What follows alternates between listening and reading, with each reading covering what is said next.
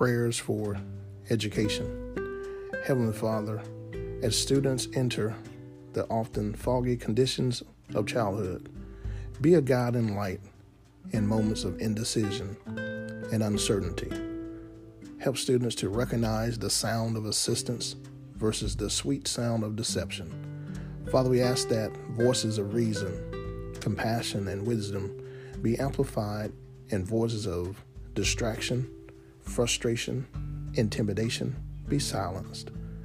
Father, we pray that you give ear to the concerns of our students when the right words escape their vocabulary.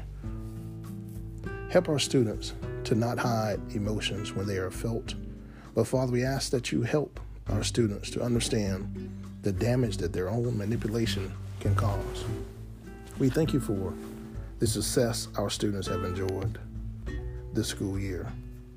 And it is our prayer that marked improvement in a number of areas has been seen by teachers, parents, and others, and will be seen.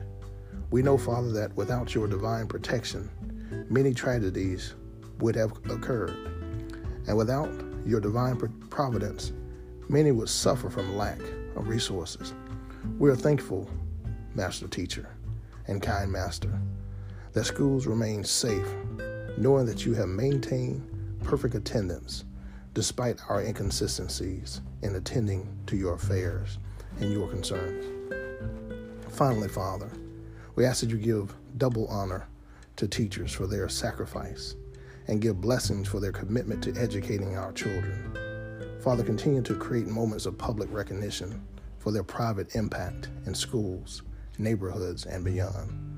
We ask that you eliminate the weight of stress that many teachers experience and replace it with a renewed focus, a focused commitment to excellence and focused atmosphere for achievement in all areas. In the mighty name of Jesus, we do pray. Amen.